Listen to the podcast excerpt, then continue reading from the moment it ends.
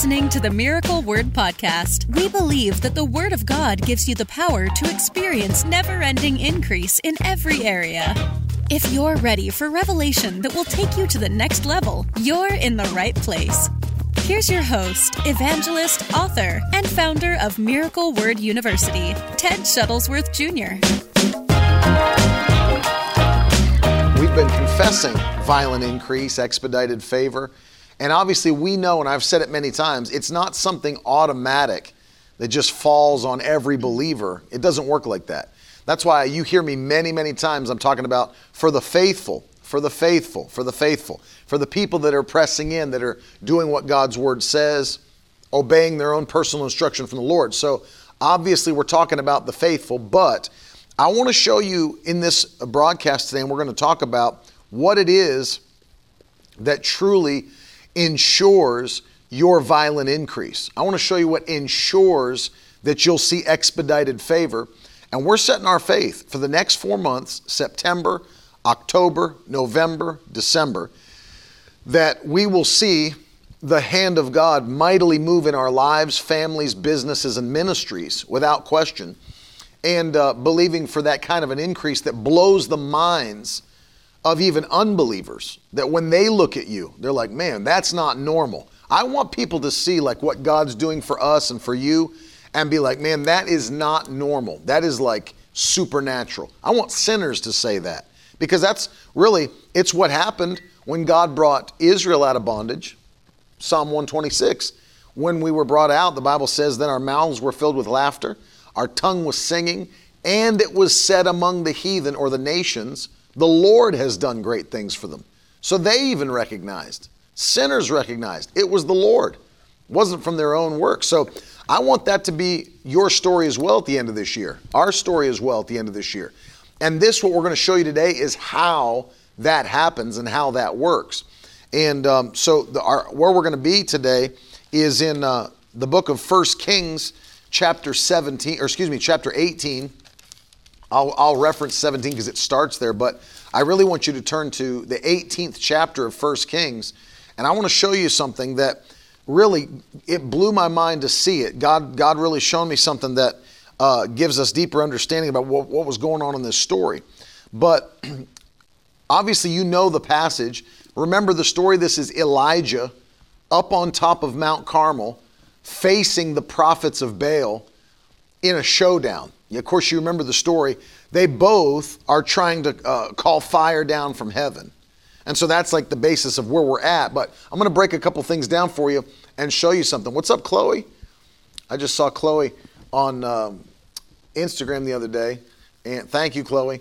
She's just started her internship at the river now Aww, as well. Chloe, man, years have passed. Flown fast. by. I remember when she was called into the ministry. Yeah. I remember when she first Up went to the New river. Hampshire.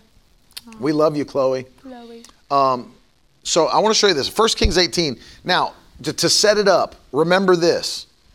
At the beginning of 1 Kings 17, Elijah, God tells Elijah to prophesy a drought. So he predicts and prophesies a drought. And I'll, uh, I'll, I'll show you this. This is like the first verse in uh, 1 Kings 17. Look at this. As the Lord, the God of Israel, lives before whom I stand, there shall be neither rain nor dew these years except by my word. So, right there, we're, we're going to start in 1 Kings 18, Caitlin, but let me just reference that. He predicted it, he prophesied it, he was the prophet of God.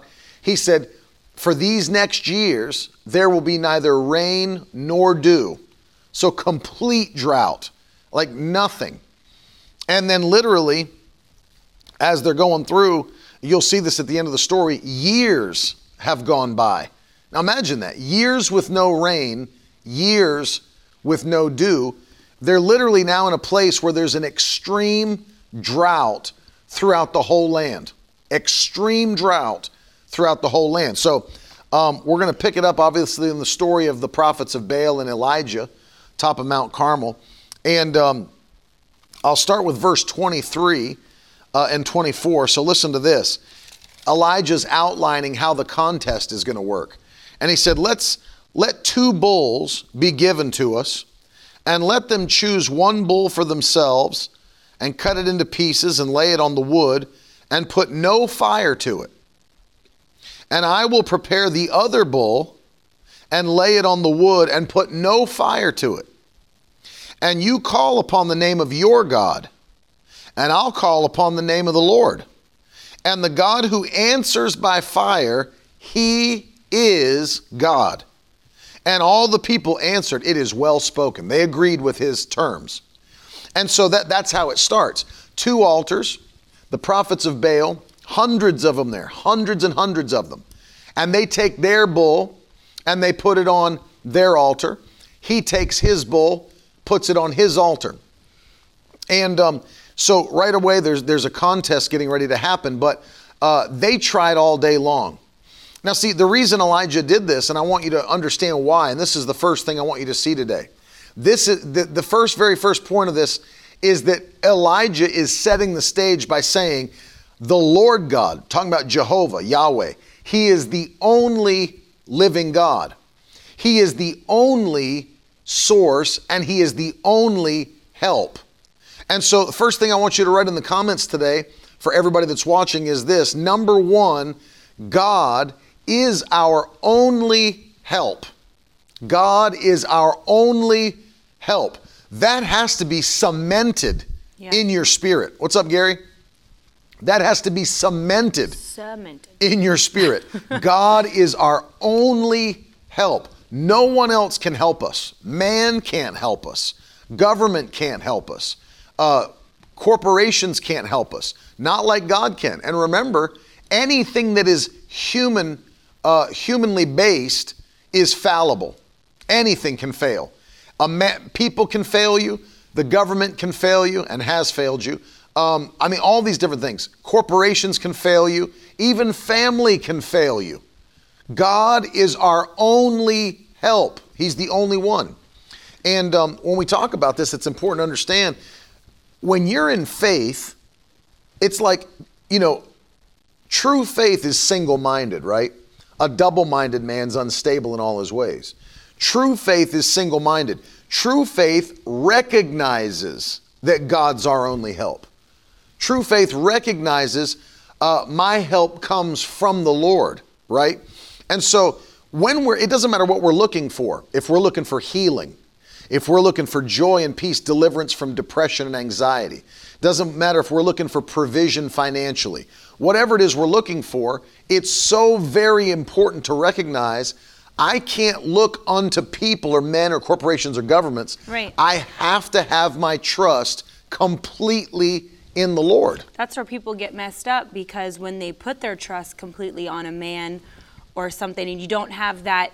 Um, God is my only source, my only help. Right. Then you do get let down, and then other things can creep in. Depression, uh, the, uh, the weight of this world, your peace is stolen from you. Yep. And it's something that you like when you're getting ready to, to make a big decision, you have to put what we've been putting in the comments that God is our only help. Yep. And you have to say it and you have to believe it because this is how people's doctrine gets turned around and messed up. It's because they they have their trust in a man Yes. and then when a man fails Exactly. or then then that that's it. They feel like you know this didn't work but the bible thing the whole christian walk didn't work. And it's like no it's because you put your trust your faith into the wrong thing into the wrong thing. You have to have god as your source.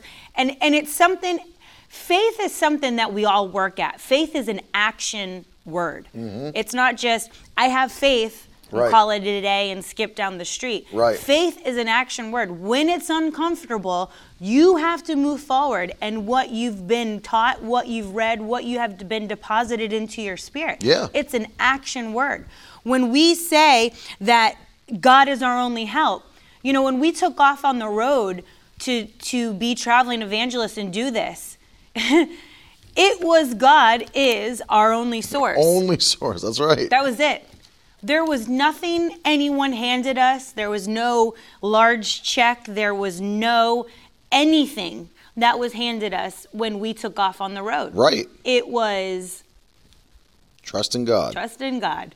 And we did that for every needing. See, the thing is, you have to make up in your mind. This is my one thing you always will hear me say, following my podcast, being my friend, listening to this broadcast, is that uh, there will be a fork in the road, and that's where you have to make your decision which way you're going to go. Absolutely. There is God's way, the only way, He's your source, or there is a path that's, you know, lukewarm. We're kind of going to believe, but then when I don't, I'm going to take this detour. And it takes you a lot longer to get where God has you going. But when we made up our mind to go on the road and He was our only help, that was it. And we said to ourselves, what? We're going to pay our own way? Well, that's a big step of faith right there. Mm-hmm. To not to be on the road, starting off with a kid and not handing in receipts, not Right. asking people to pay for our hotel. Well, our mindset was this if God called us to do it, if He ordered us to do it it better work. then he can also pay for us to do it. And what she's referring to is never having to, never asking churches to cover our expenses. And it's not that cover our churches travel. weren't- They want to. want to. But I, I wanted that to be our faith. because it forced us. Right. It forced us, it forced our faith to grow. yeah. It forced us to believe for big things. Yeah. If I'm always depending on going somewhere and saying, hey, can you take care of this for me? We won't make it there unless this is done or, you know, B and C is put into place. Right. You know, there were a couple times, remember on the road, where I hesitated to do something because I thought, but always it came in right before. And I said, man, Absolutely. I should have went ahead and booked it this way or done it this way and now it's wearing on us a little bit more Yeah. but at that very moment i didn't think we had it but then before and it i told him never again i would be like that Yep. never again i'm going to do exactly the way and and the direction that god's called us to do and i'm never ever doing those mishaps Yeah. again because you want to believe that god is your only source and it's uncomfortable at first but it takes you to big places quickly But you know what?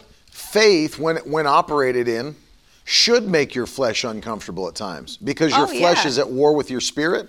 So things that you do in faith should make that flesh uncomfortable at times because your flesh is not going to understand the things of the spirit and your flesh is warring. Galatians 5:17. Your flesh is warring or at war with your spirit man. So your flesh should be very uncomfortable because when you look in the natural, we dealt with this yesterday, when you look in the natural, you're like, hold on a second, this doesn't make any sense.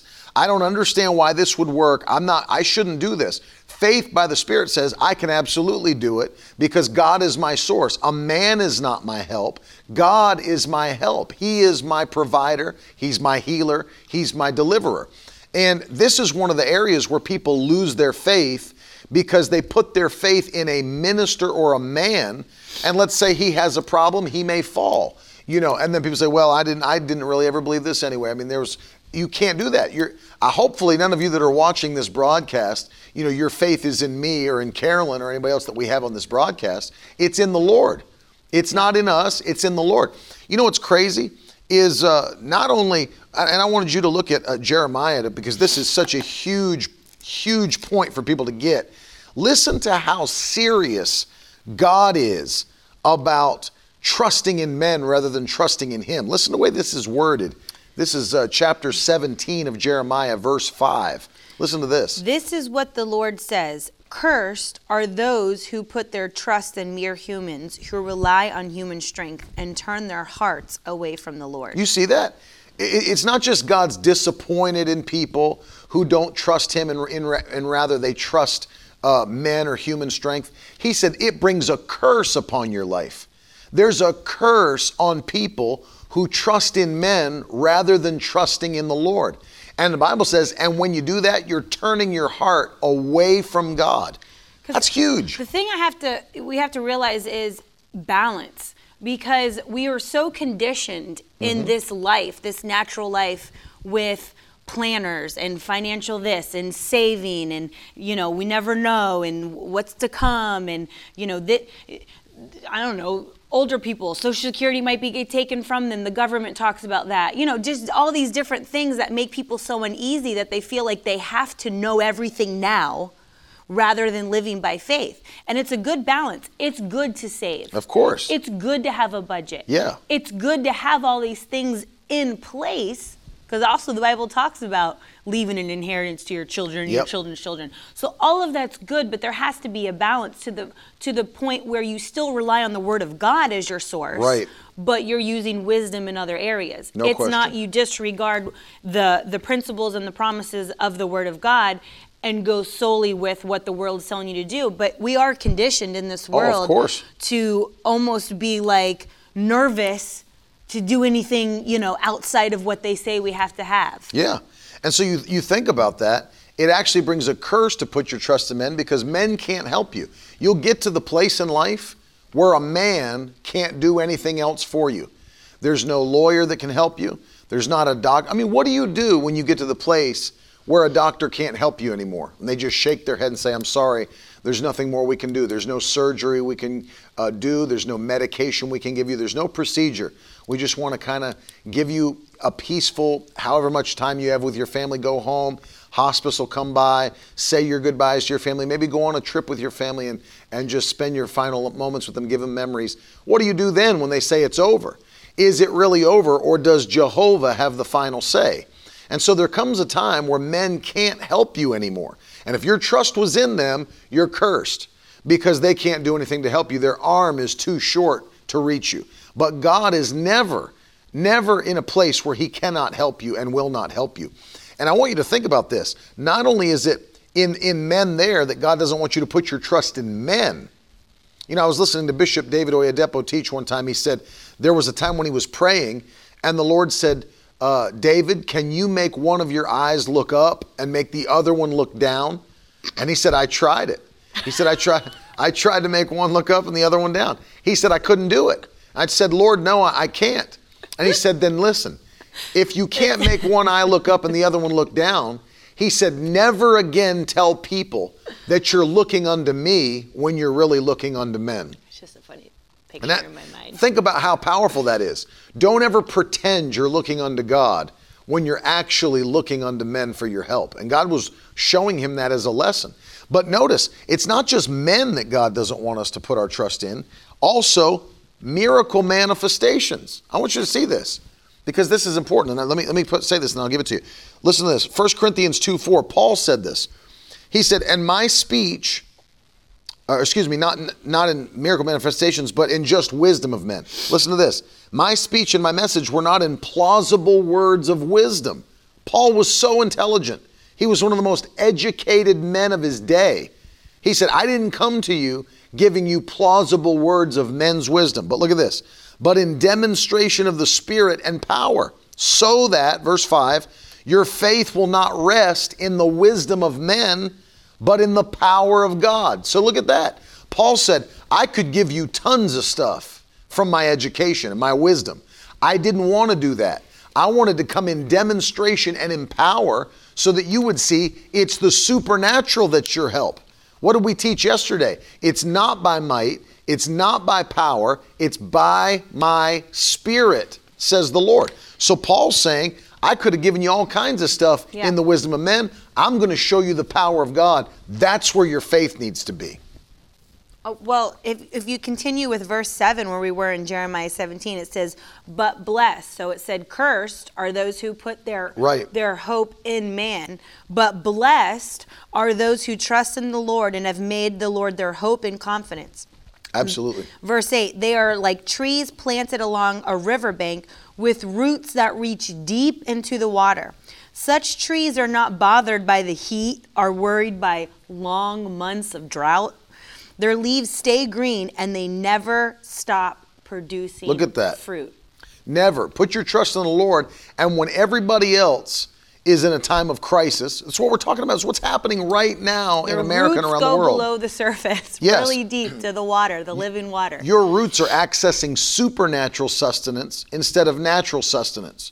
And so what ends up happening is this it's bypassing the world's ability to help you and it's accessing God's ability to help you.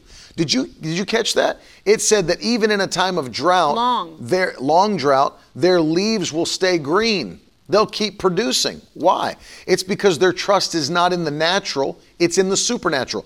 Paul told the New Testament church, I don't want you to have faith in men's wisdom. Right. That will fail you. I want your faith to be in the power of God. That's where we got to be. That's the foundational level. And it's what Elijah understood.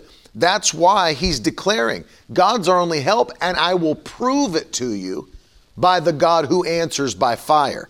And so th- that's number one. We've got to see that today is that not only did he say that, but when they started doing their stuff, when uh, when they started calling on Baal, when they started cutting themselves and doing all the stuff they were doing, their religious rituals, what did Elijah do? He mocked them. He literally spent time mocking the prophets of Baal. It's not politically correct. It's not what uh, the millennials would do in this generation, like but it's what he did, and God never rebuked him for it. Because God, that aligns with God's personality. I will have no other gods before me. Let me ask you, is this politically correct? When the Philistines stole the Ark of the Covenant from Israel, brought it back to their camp, brought it into their temple, and set it next to their God. And in the night, when they were partying and doing everything that they were doing, in the night, the power of God came and smashed their their their uh, all, their statue of their God down to the ground, and it was bowing face down before the ark. And then they put it back in its place, thinking it was a mistake. 1 Samuel 5. And the next night, so that they would know it wasn't a coincidence, God knocked their statue of their false God down again, in fr- bowing in front of the ark. But not only that, God came into their temple, cut the hands off of the statue, cut the head off of the statue, as if to say, Your God is nothing. He is dead and I am the true and living God. And literally, he was, Dagon had no hands, no ability to operate, no head, no authority, and bowing in front of the Most High God. That may not be politically correct to some people, but God said, I'll have no other gods before me. And so he had no problem with Elijah mocking Yeah. the He prophets of Baal. That stuff lately. No, there, there is no, he had no issue with that, politically correct or not. Elijah was saying, God, the Lord God, Jehovah, Yahweh, is the only true and living God, and he will answer today by fire. And so that's number one. I want you to catch it. We have to make that distinction. God is our only help. Now, now let's go further. After all the prophets of Baal were done, they did everything they knew to do, and there was no fire that came down and consumed their sacrifice. Nothing they could do. Their, their bull just sat there on their altar, and there was nothing from Baal because he didn't, he didn't exist. He was dead. And so look at this. Verses, uh, let's look at uh, verses 27. Actually, let's look at verse 27. Uh, no, let's go down to verse 30. Look at this. Then Elijah said to all the people, no, wait, before that, go to verse 29. Listen to this. After their whole day of calling on, on Baal, look at, look at the Bible says. And as midday passed, they raved on until the time of the offering of the oblation, but there was no voice. Hallelujah. No one answered. No one paid attention. That, that right there is so powerful. There was no voice, no one answered, no one paid attention. Think about that. That's, that's Baal. No voice, no answer, no one paid attention. That's very powerful. I want to read you something. This is, um, we just read verse 29, 1 Kings 18 29. Listen to this translator's note on this scripture from, this is so powerful. Uh, the Old Greek translation and Syriac Peshitta include the following words here. When it was time to offer the sacrifice, Elijah the Tishbite spoke to the prophets of the abominations Stand aside for the time being, and I will offer my burnt offering. So they stood aside and departed. Listen to this scriptural note here. The words, there was no sound and there was no response that I just read you, are used to describe a dead boy when Elisha goes in to raise the, the wealthy woman's dead son. There was no sound and no response. Same words used there are used here about Baal. It says similar words are used here to describe the god Baal as dead and therefore unresponsive.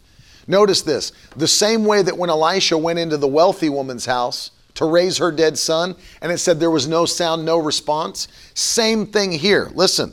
And there was no voice, no one answered, and no one paid attention. Same verbiage used here that using it to tell us Baal is dead. There is no God but the Lord God. And look at this. Then Elijah said to all the people, Come near to me.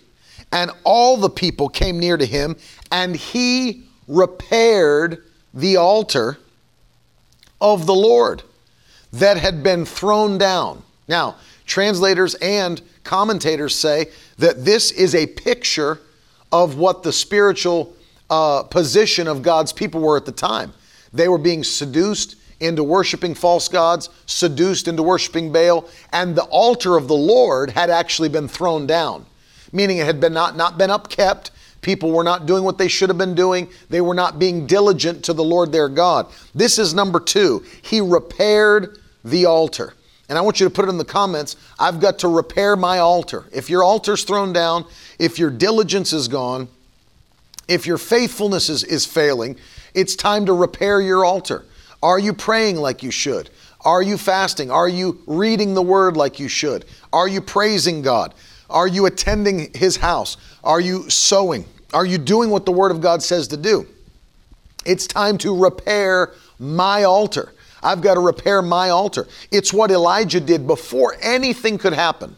Notice, before any offering could be given, before any sacrifice could be laid out, he repaired the altar. You've got to repair your own personal altar. Yeah. Am I in a place where I'm worshiping God the way I should be? Am I in a place where I'm honoring God with my lifestyle? If not, I've got to repair my altar. It's so important. Repair the altar. And look how he did it, because this is so very significant. He says, uh, verse 31 So Elijah took 12 stones according to the number of the tribes of the sons of Jacob, 12 tribes of Israel, to whom the word of the Lord came, saying, Israel shall be your name.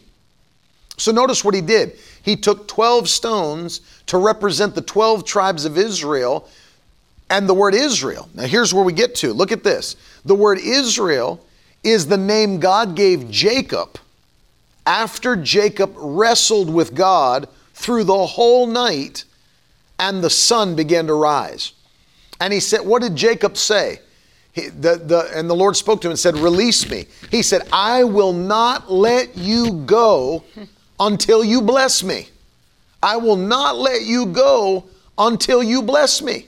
And notice what they're doing here repairing an altar with the representation of Israel which means God not only blessed him, but he said, Today your name shall be Israel, which means you have wrestled with God and prevailed. Hallelujah. Amen. You have wrestled with God and prevailed. What's Elijah doing? Taking those 12 stones as a representation.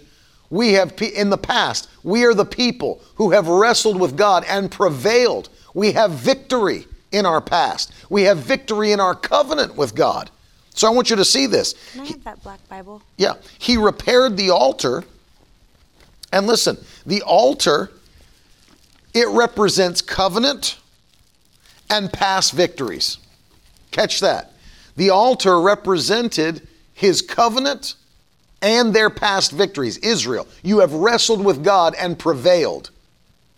And so your altar, you know, you have to hang on the Bible says, to the horns of the altar. You have to actually literally be diligently, faithfully holding on to the altar of your life. The, the dedication, the faithfulness that you have to God and His covenant. And the altar represents your covenant, but it also represents your past victories. As we just said, because our help only comes from the Lord. Yeah. Our help only comes from God. My victories come from my personal altar to the Lord. If I don't have faithfulness to God, if I don't have diligence in the kingdom, then God is not required to manifest his presence in my life. He's not required. And so look what look what he did. He repaired the altar. And then he begins to uh, get ready to lay a sacrifice, but he doesn't lay a sacrifice until the altar is fully repaired in representation of Israel. You have wrestled with God and prevailed. It's my covenant and it's also my past victories. This is so important. You've got to build an altar in your life, build an altar in your house, knowing that this is where my help comes from. Not a man, it's my diligent faithfulness to God, His Word, and His kingdom. Amen. Supernatural. There's something you were looking at. You were sharing. Nope. just looking at deeper into something. Yeah. so here's what we're talking about then. That when you have made up your mind, I'm going to see the violent increase God said is mine. We have always said this from the beginning. It does, it's not automatic. It comes from people who are willing to press in in their obedience, to press in in their covenant, and to be faithful to the kingdom. It's time to look, take a look literally at your personal altar, your personal life. Where's my faithfulness at? Where's my diligence at? Where's my dedication at? have I been laying off? Have I been pulling away from the word? Have I been pulling away from my faithfulness? Just kind of putting my Christian life on cruise control? Or am I pressing in? Am I pressing into the power of God with what the word tells me to do? See, because when you stop pressing in, you cannot put your life on cruise control. When you stop pressing in, then what's happening is you're taking yourself away from your altar, and the altar is where God imparts to you the help that you need. Our help comes from the Lord. We we know because we re- we read it a lot in James one. It talks about when you ask for something, when you're believing in faith, don't be like the waves, up down, up yep. down, because you're unstable and you're not going to get anything that you're believing for. Mm-hmm. And and when he, me- he he means anything, you won't get anything. It's not just like a suggestion. Right. Like he means what he says in the word of God. The word of God is alive, powerful, and real. And it's it's to be taken when you read it, not a suggestion. It is our life's manual. So when you when you waver back and forth, you're not going to get what you're standing for. So you can't say, you know, it's so easy for us to be excited, mm-hmm. to make a decision when things are just going perfectly, you know, around us. Absolutely. Every, everything got my ducks lined up in a row. It's so easy to move forward. You know, I just I just got a, a, a powerful message yesterday where someone said, you know, um, my husband and I made this decision, and we went ahead and did it, and it was the most uncomfortable decision that we've ever made. But we know that the Lord told us to do it. Yeah. But then, then, then they woke up the next morning. You know, it like it's easy to make the yes, and then you know the enemy has a little time to kind of mind kicks in. Can, you know, talk to you a little bit. Well, are you sure? I don't think. and that that's where James one comes in and then that's where like Elijah here, you know, had to make the decision. Like I, I am a prophet. I do hear from God, and that gives me the peace about it. And so they had to make this decision. And she said, you know, then I uh, read something from your devotional, and it kicked me back into gear as to yes that was the Lord because we'll make this decision and then something won't come to pass and we blame it on the Lord. Yeah, right. But it was it was really us because we doubted once we took that step of faith, we actually took five steps back mm-hmm. with our doubt. Yeah. And not believing it. Absolutely true. When God gives you a word, you stay on it. You don't base it upon the natural what you see. We walk by faith, but not by sight. Sight, there are a lot of people walking by sight right now. And so uh, Dave Kratz said, Can you give me some examples of pressing in? I want to do it better. You know, Dave, what's interesting is, is that cr- there are a lot of Christians that put their life in cruise control, their spiritual life. And so, like the statistics even show it. You know, Barna does research, and you see things, Pew Research Group, uh, that the average Christian in America prays less than five minutes a day. Now, think about that for a minute, Dave. The average Christian in America prays for less than five minutes a day, which includes, by the way, their mealtime prayers. So if you've got, uh, Jesus said we should, we should always pray and not faint.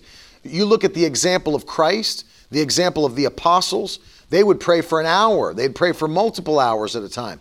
Um, if, pe- if people are not pressing in, it's proof they don't care. It's proof that they don't consider prayer to be important. So when you look at that, you say, well, how can I press into my how can I press into my Christian life the way Jesus and the apostles uh, modeled for me? Spending time in prayer. You know, we do all, we'll sit down and watch an hour of Netflix. Where's the hour of prayer? You know, you have to take stand. Okay, when, if you throw your Bible into the back of your car and then the last time you picked it up was Sunday morning when you opened it for a few minutes when the preacher read his text, and then you got back in the car after church, threw it in the back seat until the next week, you've put it in cruise control. You should be pulling this word out every day and reading this word every single day. You press in with prayer. You press in getting into the Word of God, hiding it into your heart so that you won't sin against God, making this Word. Uh, the Bible says in Proverbs 4:23, "Guard your heart, for out of it flow the issues of life." If this isn't filling your heart, something else is. So it's prayer, it's study, it's faithfulness to be in the house of God every time the doors are open. We're faithful to go to the go to the assembly as the Bible uh, commands us to do. Hebrews 10:25. It is um, literally not just those things, but are you giving like the Bible said you should? Not only that, are you sharing your faith with others the way the Bible says you should? Winning souls. You, are this is not a hobby, it's our calling, it's our lifestyle. And so when you want to press in, there should even be times of fasting. I like that. When you pray. Real quick, where you said it's our calling and our lifestyle, I think some people who feel like they're not in the fivefold ministry right. don't think well, I'm not I'm not a pastor. But that has nothing to do with it. Like your level of dedication should be just like you're a pastor. Right. Love because, you, Jordan. Because it is our calling and it is our purpose right. to do this. But I think people are like, well, why do I need to study? Why do I need to do this? Right. But it is it's it's not just for the five-fold ministry right. to have their dedicated prayer time, to have mm-hmm. their devotion, to seek God, to be filled with the Holy Spirit, to read the Bible and get wisdom and revelation from yes. it. That is for every believer. As soon as you are saved and grafted into the family of God, that is your purpose. No that question. That is your calling. It is not just for the fivefold ministry. Well, sometimes I use this as an analogy. Imagine that's how people feed their spirit. Imagine if you fed your physical body that way. And only on Sunday morning did you eat a quick meal, and that was the only time you ate in your life until the next Sunday morning. Your body would be emaciated and weak. It, literally, you'd have nothing. You'd have no sustenance, no strength to push you through life. That's how people's spirits are. They allow themselves to be fed for 30 minutes on one Sunday morning and they don't do it. And, and they're telling us now that the average Christian attends church once every five weeks. About once every five weeks. And so I want you to think about this. If that's what you're doing, imagine the strength of your spirit, man. It's weak, it's not strong. That, and not every Christian's strong in spirit. That's why Paul the Apostle had to command the, the church in Ephesus. Be strong in the Lord and in the power of his might. You don't have to command that if it's automatic. You've got to take steps to be strong. And so you've got to repair your altar. Number three, now this is what I wanted to show you. Uh, very, very important. And this is something God showed me, blew my mind. And yes, I want to show it to you. So good. Pay attention. Look at this. Go to the next place. Look what Elijah did after repairing the altar. He didn't just put the bull on the altar. That was one thing. That was step one. Put the bull on the altar. Then look what he did. Uh, the Bible says, he's, verse 32, and with the stones he built an altar in the name of the Lord, and he made a trench around the altar as great as would contain two seahs of seed. That's seven liters. Seven liters. A trench that could hold seven liters of seed underneath the altar. And he put the wood in order and cut the bull in pieces and laid it on the wood. And he said, Now listen to this. He said, Fill four jars with water and pour it over the burnt offering on the wood. And he said, Do it a second time. And then he said, Do it a third time. Look at this in verse 35. And the water ran around the altar and filled the trench also with water. Now, this is massive.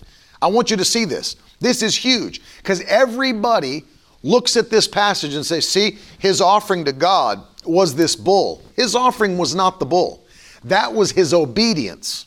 That was his obedience. Because I want you to catch something. They were now in a place, Bible tells us we'll get there, three years had passed with no dew and no rain. Imagine what your nation would be like with three years of no dew and no rain, parched. So, what happened? Not only did it affect the water, but now it affects the crops because now you can't grow crops. Now the, it went from drought, and the Bible tells us now it's a famine. Went from drought to famine. And so he puts the bull on the altar, and the bull is what God requires. Remember, it's got to be a, a spotless bull, goat, lamb. It has to be. God requires it. So that's his obedience. But look what this was supernatural. I want you to see this. Wasn't a little bit. He didn't sprinkle, he did not sprinkle his obedience. He said, fill up four jars. Fill up four jars. I'm going to show you the, the capacity here. Fill up four jars and pour it over my offering. Then what did he say? Do it again. What did he say? Do it again. Three times. I'm still going. I want you to see this. We're still going. We're still going.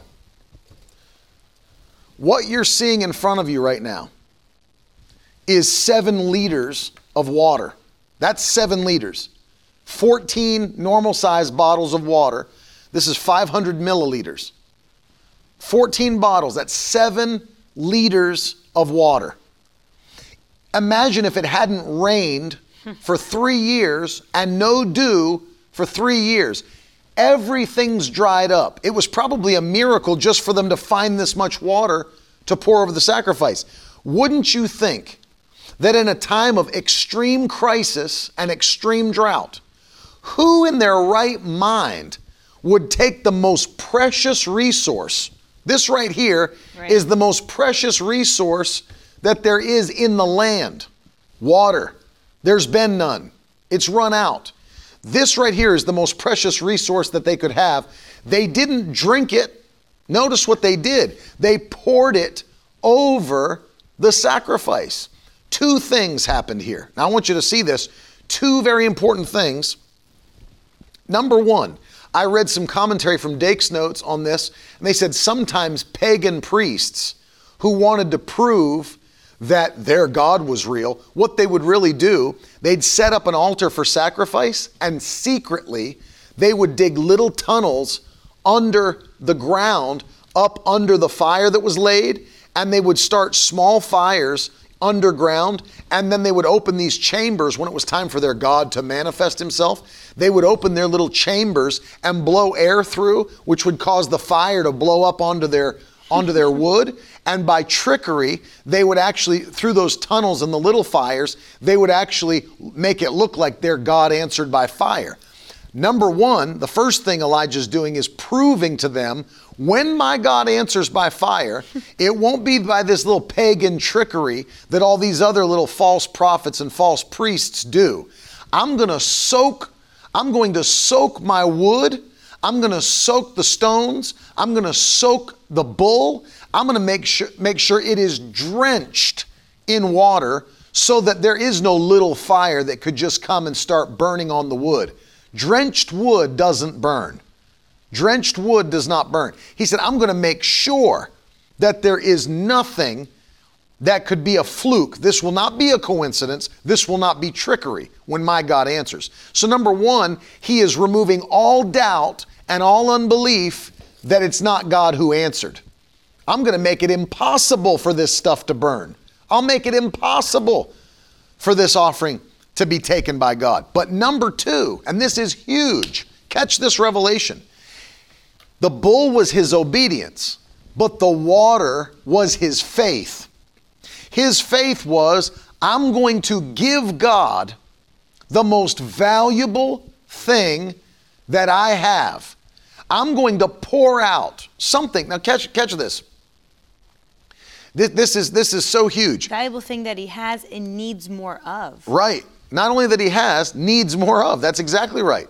Something that I should be hoarding to myself. Yep. Because there's no rain, we don't know when there will be rain again. I should be keeping this, storing it back, and keeping it Yeah. for myself. No, Do with their finances. I'm going to pour it out on the altar that I've rebuilt. I'm going to pour out the most precious thing that I have. I got an email today from a lady, and she said, uh, I'm going to stop my $5 a month seed into the ministry to call, you know, message the office. I'm going to stop my $5 a month seed into the ministry because I heard Brother Ted say on a broadcast he doesn't want any small offerings. I've never said that in the history of my ministry. What I teach is this whatever you give to God has to be done in ratio to what you have to produce faith on that seed. For example, Jesus looked at the widow who was giving two mites and looked at the rich men casting from their abundance into the offering in the temple. Turns to his disciples and says, This woman has given more than all these men. And the disciples said, How is that possible? He said, Because she gave all she had, they gave out of their abundance. It's a ratio. It's, I've taught it this way. If a multimillionaire gives $1,000 to the Lord and someone who has $1,300 in the bank gives $1,000 to the Lord, they're not the same offering. It's not the same because God doesn't look at what you give. Jesus proved that. He looks at what's left over after you give. So think about it. If that's the way God looks at your offerings, He knows whether or not it's precious to you. He knows. And this was precious to Elijah and everybody in that land because there was none. So he gave God the most precious thing. This is number three. He poured out the water. What does that mean? It means that I am making sure that when I interact with God, what I give Him takes faith. What I give Him takes faith. I'm not going to see violent increase if I'm not releasing unto God something that takes faith for me to release unto God. Want you to see this. I, I mean, I've been in services before where people go, well, I want you, I want you to reach in your wallet and pull out a $20 bill. Get ready to turn your destiny around with a 20. You're not going to turn your destiny around with a $20 bill unless, I mean, unless you're in a place where that's all you have. But I mean, when you spend more money, you know, at the McDonald's drive-through than you put in the in the, you know, think about this. There's people that get out every morning, if they don't do it at home, on their way to work, what do they do every day? They hit the Starbucks drive-through. Right? They're willing to drop 5 to 10 dollars every morning for a coffee and a muffin, coffee and a scone, coffee and a breakfast sandwich. You do that every day, 5 days a week, and you're working working 4 month uh, 4 weeks a month. Look at that. You're sitting in a place where that's $25, that's $100. If you spend $100 a month on coffee and scones, and most people do more than that, $100 a month, do you honestly think God's going to think it's a big deal when you drop a $20 bill in the offering plate? He looks at what you consider to be precious to you. God knows the heart. It's nothing about has nothing to do with me or her or this broadcast or what we I'm not the Holy Ghost. God knows what's on your heart. He knows what's in your life. He knows what's precious to you. This was precious to Elijah. See? And that's what he did. Uh, number three is this give him what's precious. That's huge. It's got to take faith to do that. Give God what is precious. Amen. Give God what is precious. Amen. That's got to be my that's the way we live. It's got to be the way the way that every person who loves the Lord lives. Because see, they're putting God first. Amen. Now to quickly get rid of all these. Missed one. Bowling with Ted. Um, you have to give God what's precious. You understand? And so we live that way, and God knows your heart. That's how God sees whose heart is turned toward Him. Are they doing what I've asked them to do? And when the Lord speaks to you to do something, He asks you to do something that takes faith because He wants to be pleased with you. Without faith, it's impossible to please God. Hebrews 11 6. And he knows what you need more of. That's right. He knew what these people needed more of. So he spoke to his prophet, the man of God, and he did what they needed more of. He gave water, and his harvest was Exactly. water. Exactly. Now look at the this. drought was over. Before we hit that, look, number four, fire consumed his obedience. But look at this it consumed his obedience, it consumed his diligence, and it consumed his faith. That's powerful. Three things that caused God to answer. Number one, obedience. Number two, faithfulness or diligence. And number three, faith.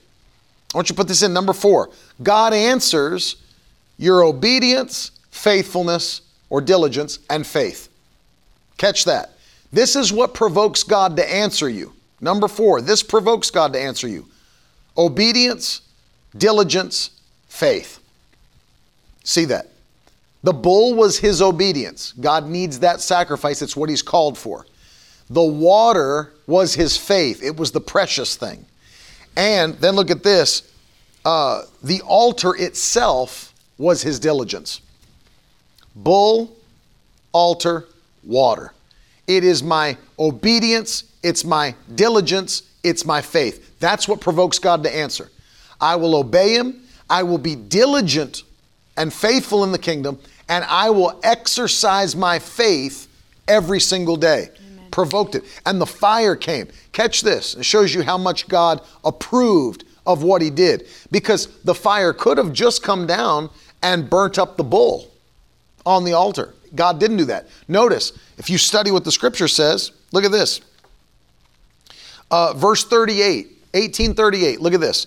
Then the fire of the Lord fell and consumed the burnt offering and the wood and the stones and the dust. And look, and licked up the water that was in the trench. Oh my God. God, God received his obedience, God received his diligence, and God received his faith. All three things were burnt up by the fire of God. All of it pulled up by the fire of God. I mean, you think about the kind of fire that will completely consume stones. Consume stones. God did it. Number five, now this is the powerful thing I want you to catch on the end of this. We're talking about violent increase today violent increase. Going over to one cha- uh, to the end of the chapter, verses 41 through 46. After God answered by fire, then Elijah said to Ahab, verse 41, Go up, eat and drink, for there's a sound of the rushing of rain. It's been three years. It's been three years with no rain. And now, look what happens. The prophet is eh, now he's provoked by God to say, Rain is coming back. And I, I find this very interesting if you understand the law of seed time and harvest. I find this very interesting that right after Elijah sowed water, notice what he reaped rain. He sowed water, he reaped an abundance of rain after three years of Sorry, drought. I didn't mean to jump the gun. I didn't know you No, were no, going there. that, that's that's it. He reaped an abundance of rain. That that was the that was the harvest. If you understand, see, what does Galatians teach? Uh, the book of Galatians. Whatsoever a man soweth, he, re- that he reapeth. shall he also reap. That's you know why that's important. King James Th- Version. There's people that think you can sow money to get a healing, or they think you can sow money, uh, you know, to to um, to get your peace, or you know, it doesn't work that way. It doesn't. That's not the Bible way. Whatsoever a man sows, that that very thing is what he'll reap. You don't plant apple seeds expecting to get orange trees. You understand? You actually will reap the thing you sow. And so Elijah sowed water, reaped water for the land. He, re- he sowed something that was extremely, uh, what we would call precious to him. But notice what came back not just a little rain, an abundance of rain yeah. That would stop the king's chariot I from believe traveling. when Elijah looked up and asked the Lord, like, prove today that you are our, you know, the one and only God, that it was put in his spirit to do the water because God knew that you have to, he, he was showing them seed time and harvest there. Like you have to sow water and you're going to reap Absolutely. an abundance of rain. Absolutely. And he stepped out by faith and did it, where he could have been like, oh, Lord, like water, water doesn't get burned up like that, you know? right. No, absolutely. water puts out fires. Yeah. No, exactly right. water does not, you know, fire does not consume water. Right. Opposite. That's completely wrong, God. You know, he could have said, nope, that doesn't make any sense. It's not logical. You also We're probably sitting there thinking that." like, I want this to happen so bad. Like I know he had faith in God, but it's like I want.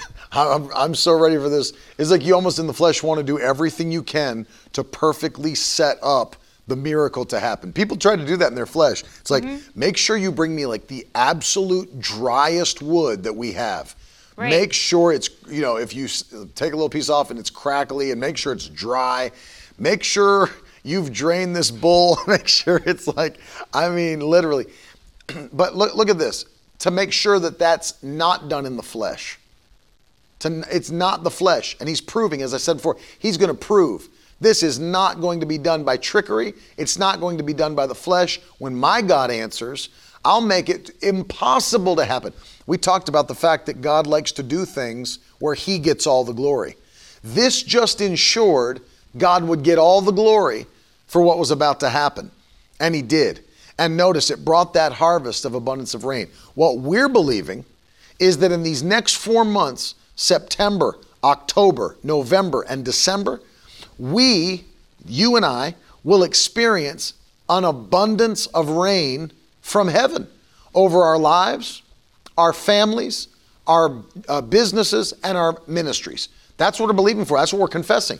Over these next four months, an abundance of rain, violent increase on our lives, families, uh, businesses, and ministries. That Where we'll see explosive growth. Yes. That only God did it. That's right. Not where people tag team him with things Right. in the natural. He's not a tag team God. Yes. It's not, I took this and uh, my head, something simple. I just took a bunch of Tylenol, but praise be to God, He healed my head. Right. No, there's no tag team with Who God. gets the glory for that?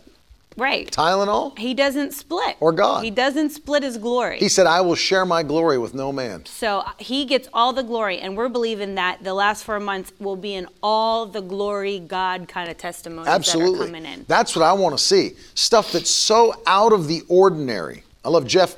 Jeff uh, Richards put a, a comment on the yesterday's YouTube that God God's done so much for him this year. When we were there in, in uh, Roswell in, in January, he signed one contract, tripled his income for the year.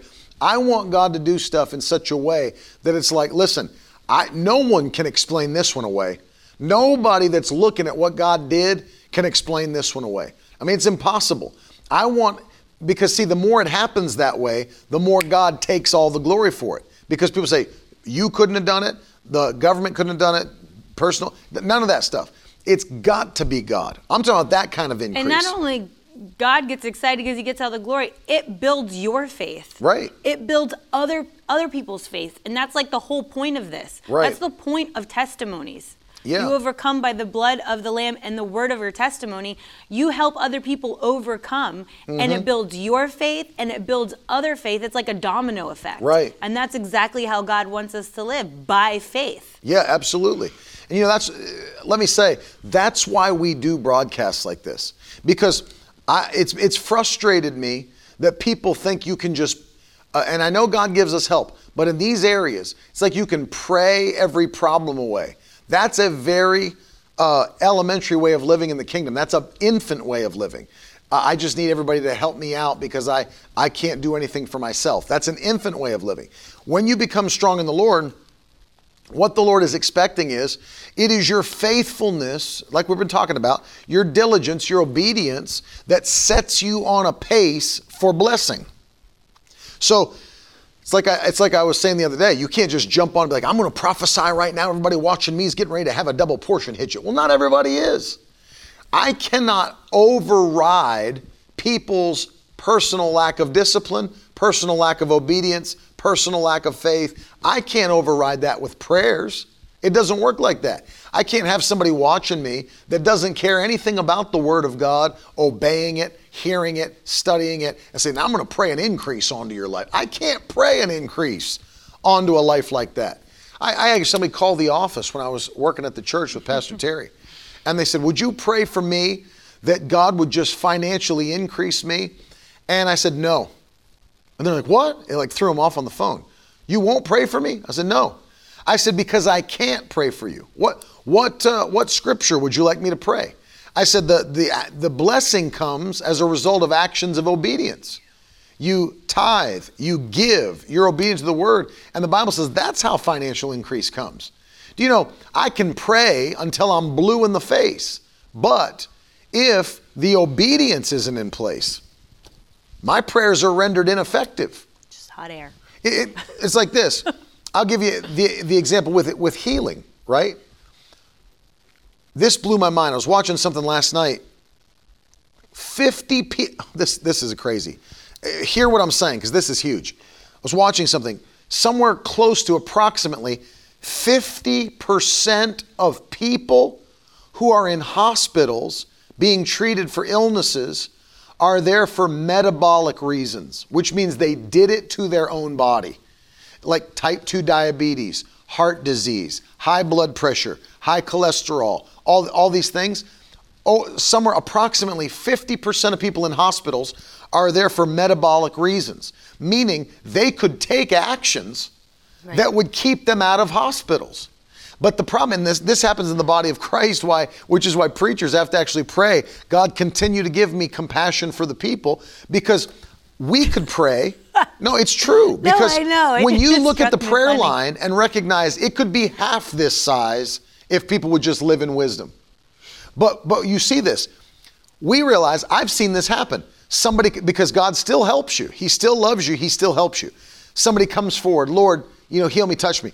If we only could trust God to get us out of problems we didn't get ourselves in, we could almost never trust him. So let's say I have somebody come up and say, Pray for me, I'm battling type 2 diabetes. Am I going to say to them, I'm not praying for you. You ate yourself into this place. No. I'm going to step out in faith. I'm going to pray. I'm going to take authority over that uh, sickness, that disease, pray th- that their pancreas is healed, that their blood cells stop resisting insulin, that their pancreas produces insulin properly. I'm going to pray for them by faith and ask God for a miracle. But that person could get a miracle and then go right back to living outside of wisdom. Guess what? They're right back in the problem they were again. Because though they got their miracle, they're not walking it out in wisdom and faith and obedience. Right. Remember, and then who gets the blame? God. Well, I thought he healed me. Yeah, but you're still pounding, you know, five sweet teas a day and, you know, six loaves of bread. It's like, you know, you're pounding yourself and then saying, God, that's like me saying, God, heal this thumb. And every morning I smash it with a hammer. God, heal this thumb, smash. Heal this thumb, smash. Heal this thumb, smash. It's foolishness. And then, you remember we were in, in Louisiana? And, um.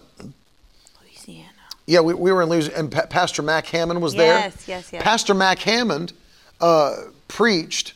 I love when people log on to the broadcast at 11:51 and put in the comments, "What's the What's the Bible secret?" We started at 10:30.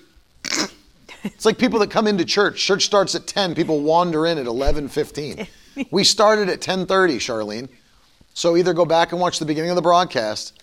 It's like, oh, I know you've been teaching for an hour and 20 minutes, but give me real quickly. Uh, unbelievable. So it, we went to see Pastor Mac Hammond. Terry. yeah, what's the secret? Pastor Mac Hammond was teaching, and he said he was diagnosed with cancer.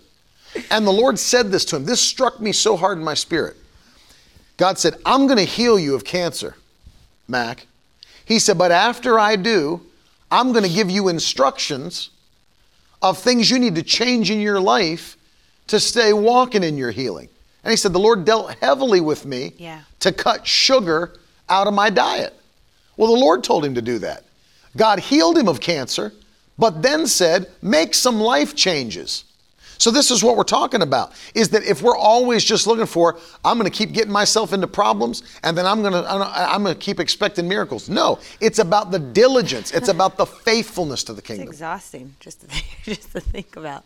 Yeah. going back and forth and problems and God healing and getting out again. Yes. I mean, Whew, makes me exhausted thinking about That's that. That's why we preach diligence. It's because it's not going to be about one prayer that somebody prayed over you and your whole life turned around. It takes us being faithful to the mighty Word of God, which is the highest force in all of the universe. It's above everything. And so when we pray for you, like today, I'm going to pray for you in a moment. When we pray for you, I'm going to ask God, not, not just that this right here would be drilled into your spirit in such a way that there's a, a, a fire, a fire in your belly to obey the mighty word of God, but that God would put, if you're believing for financial increase, here's my prayer. I switched my prayers now. It's not, God, give me, send me a blessing. God, send me increase. No. Now my prayer is, God, put the largest seeds in my hand that you've ever given me because the Bible says He gives seed to the sower. Thank you, Charlene. He gives seed to the sower. So my prayer is backed up with 2 Corinthians 9 scripture. He gives seed to the sower. And understand this my prayer now, Lord, put the largest seeds in our hand that we've ever sown into your kingdom. Let us step out and release the largest and most precious things that we ever have into your kingdom in 2020. And as He answers that prayer and we're faithful to do it, it's automatic. The blessing has to come. It has to come. Violent increase has no choice but to come. Has no choice but to come. No choice. And so we want to pray for you right now at the end of this broadcast and ask God to do the same thing for you. Because listen, this 2020 is not canceled. We're not leaving this year saying, well, you know, we had a rough year, but 2021 is going to be better. No, it's our year of violent increase and expedited favor. That's great, So get- Dave. Go all in. Amen. So get ready. Let's pray. Father, in Jesus' name, in Jesus' name, I'm praying for every person watching the broadcast or listening on the podcast. I pray right now that you would open up with the key of David, like your word says in the book of Revelation, doors that no man can shut. Give them open doors so that they can step out in obedience in Jesus' name. And Lord, I'm praying according to 2 Corinthians 9. For those that you know are your faithful people that will do what you've given them to do, sowers, givers. I pray you put the largest seeds in their hands in these final four months of 2020 than they've ever had come to them. I pray the largest seeds would hit their hands and that as we are faithful to sow these seeds, as we're faithful to step out, I declare it in Jesus' name, we will see the largest harvests come back that we have ever seen in Jesus' mighty name. It'll be so abundant that people who don't even serve the Lord will have to point their finger and declare, God did that. Yep. God did that. Only That's God. not natural. God did that. God did that. And that's going to be our story in Jesus' name. We declare it, Lord. We thank you for it. We give you all the praise. Lord, if there are people who are watching today that are not, uh, that are battling sickness and disease in their body, right now we take authority over it. Right now we declare healing virtue flow through their body. I curse sickness and disease, command it to go. And right now we declare healing to God's people.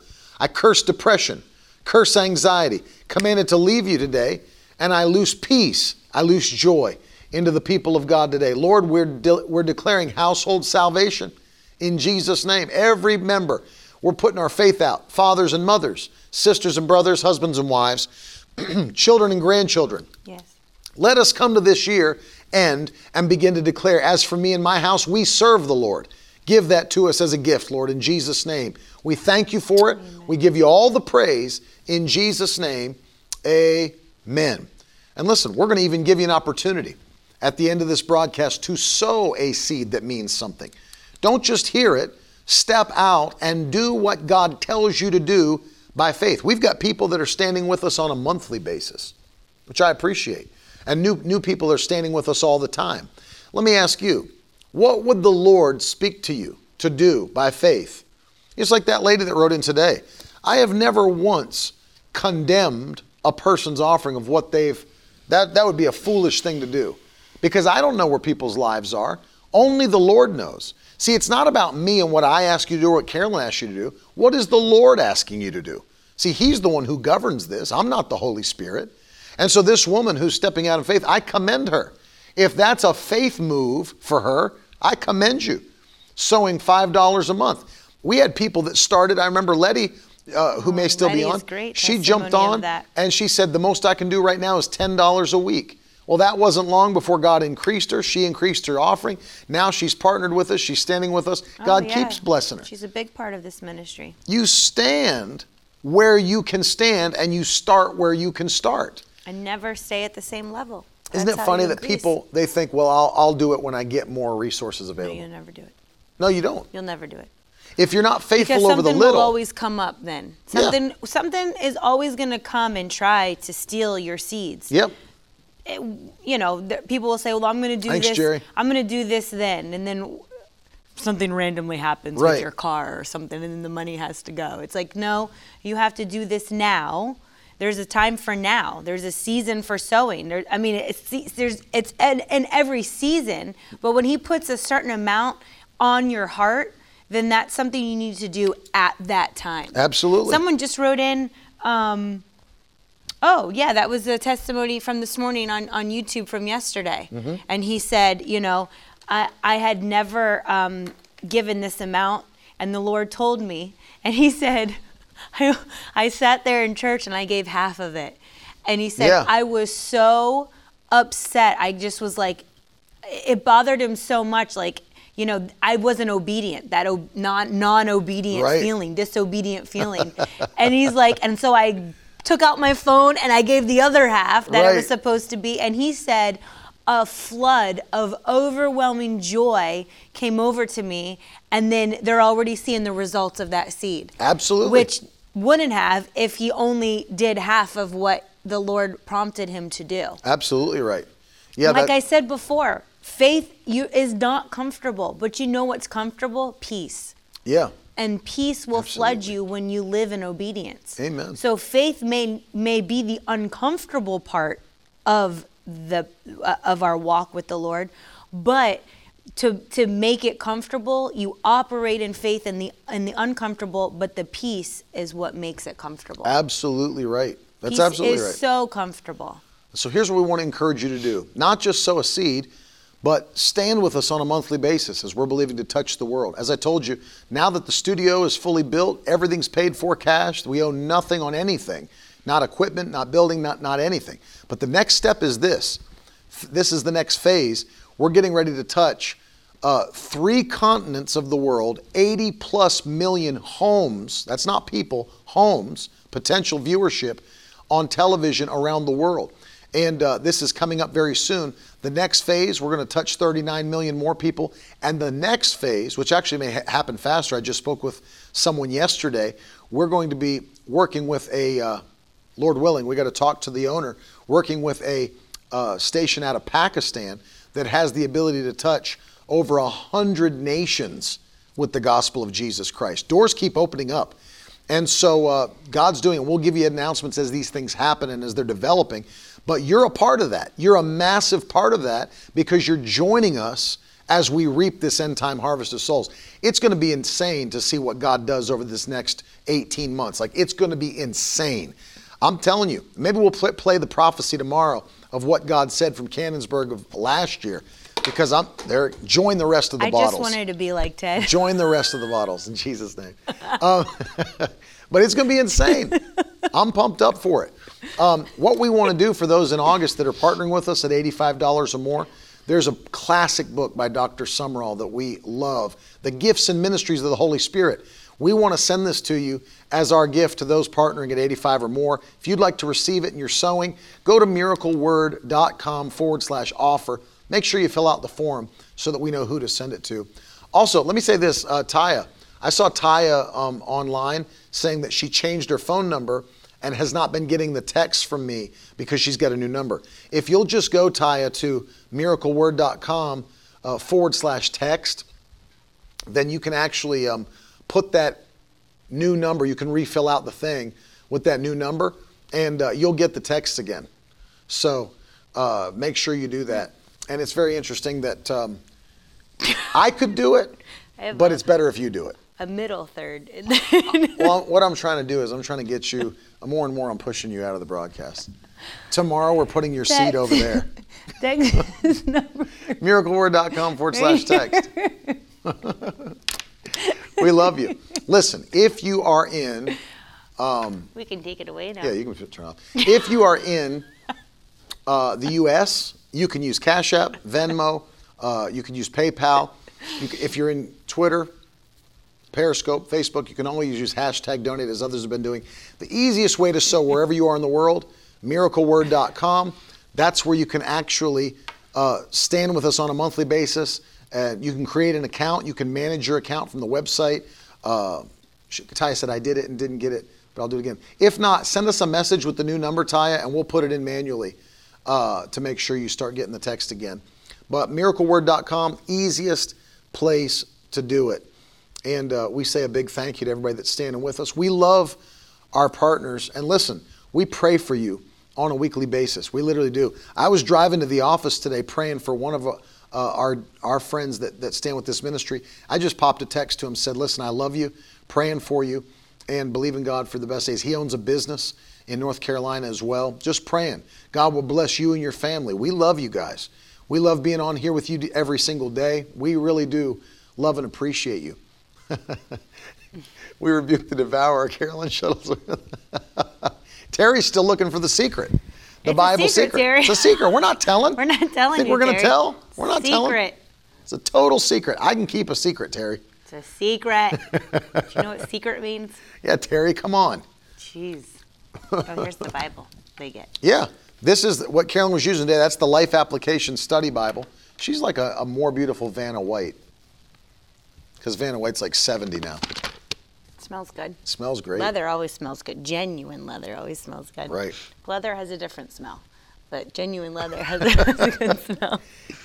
Everybody that's sowing largely. Signed by Ted, the one and only. We're going to sign a Bible to you and this limited edition, Further Faster, hardcover. So there's a few of these left. It's for people that are sowing $1,000 or more on top of uh, the Lester Sumrall book on the gifts of the Spirit. We're going to send you those to say thank you and the fact that we love and appreciate you. Love you too, Jerry, and thanks for sowing a seed. Uh, you can get this on ebook, by the way, or paperback. Amazon, you can get it uh, Kindle, Apple Books, you can get it anywhere. Um, it's available in, I think, most territories uh, in the world. I looked at it, it was like 90 some territories, so you can grab that. And Carolyn's got a new one as well that is people are loving. We're getting a lot of feedback from Lines. Uh, it's available in ebook, also paperback, so you can get both of them. Yeah. And it's pretty much available anywhere. You can go to Walmart. It won't be there unless you put it in there, but you can go there. And uh, but it's available You online. should stock the shelves. I've done that before. And he, what? I went into a Barnes and Noble when my first book came out.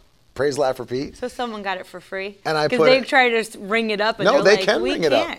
They can ring it up. That's why the barcode's on the back. But it would be in their system?